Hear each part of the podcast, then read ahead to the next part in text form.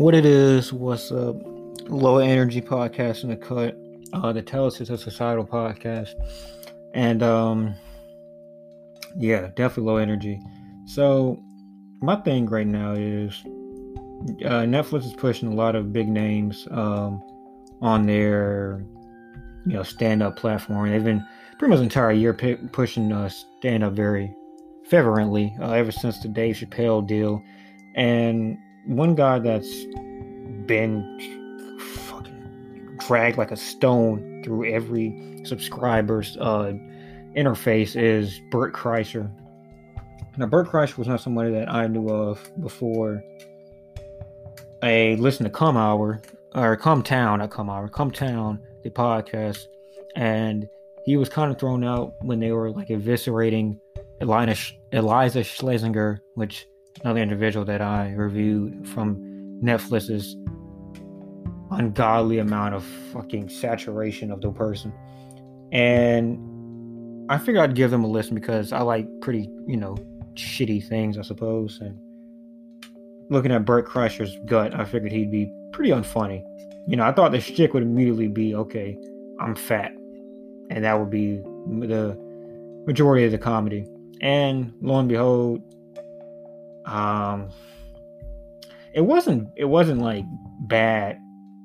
Uh, it wasn't unfunny bad, or it wasn't funny bad. It was just kind of unfunny in my opinion, for the most part. Not there was like some fleeting moments where I was like, okay, it, this guy just lives an amazing, pretty amazingly interesting life, and to that respect, you should do something with that. If you are getting mobbed by or part of the Russian mob and being forced to do some things like they were asking to do, that's interesting. If you fight a grizzly bear or get raped by a grizzly bear, that's interesting. You know, that's interesting content. Um, his conveying of those topics was like sh- like shitty Instagram comedian type uh it wasn't very talented, I should say. And it's not to say that you should only make comedy if you're good at making comedy. I think he should have made whatever the fuck he wants to make.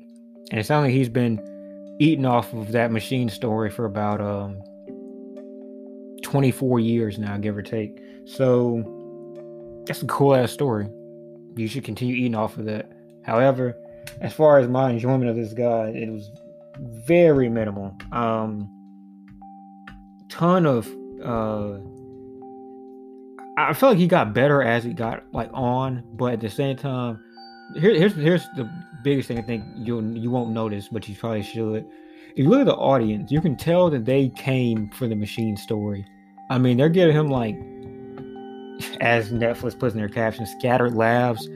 Like almost none of his big like segments hit the audience. I think the Grizzly Bear one went over pretty well the whole like sticking the finger in your butt, his kids or whatever who did that, that didn't go over particularly well. It seemed like um, it was just like a it's like a laugh track for the most part until he got to the machine part, which I think mo- he pretty much came up off the machine story, so it makes sense, I suppose. But um, audience wasn't the greatest.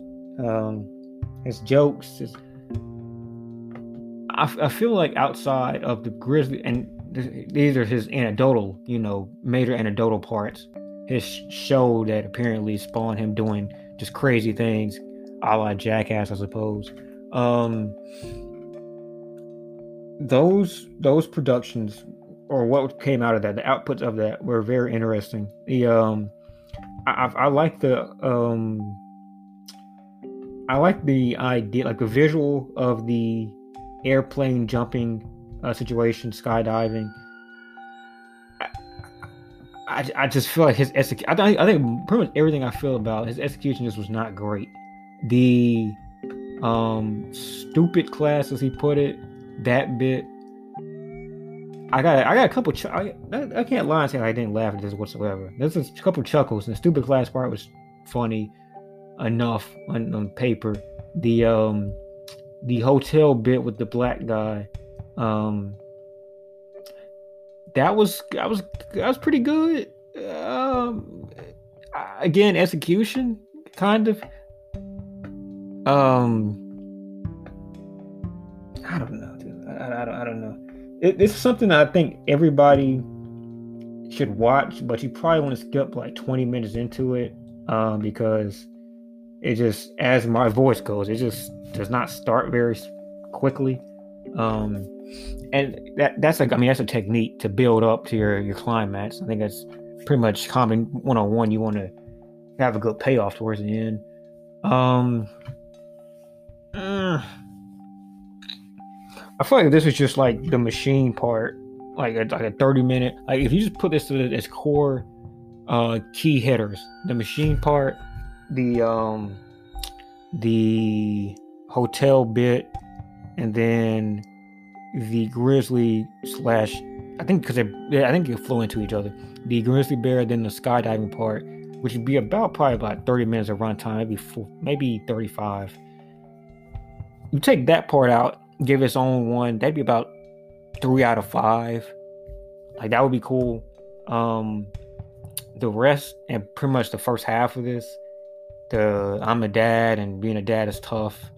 That whole part it's interesting. It's just not, you know, incredibly funny. Um, I'd give this as a whole probably a two out of five. Um, a lot of material there that that's worthwhile listening to. Um, his his his first his best friend right, is Tom Segura. Like that appears to be his best friend, especially in comedy. Uh, Tom Segura is just a mastermind at expressions and really how to space out a joke, like just to sit there and look at you. He does that very well. Um, he's also just funny. Like Tom Segura is just someone that can make a funny joke. I don't think Bert Kreischer is a stand-up comedian. I think he's a funny person. I just don't think he's a stand-up comedian. Tom Segura is a, a masterclass at making stand-up comedy. He can just make jokes in a stand-up format that he's just he's just one of the best out there at it. So I would say if you like, like as they put it, raunchy humor, raucous humor, where kind of the energy of what's being said and just how crazy everything is, this will probably appeal to you. Um, I don't want to say, I don't want to say Kevin Hart because that's not like they're not even like similar in any kind of facet. But if you just like, like if you don't really care for like well nuanced jokes or just kind of ones that you make you think any. I guess it's not my lane of humor. Let me say that it's not my lane of humor.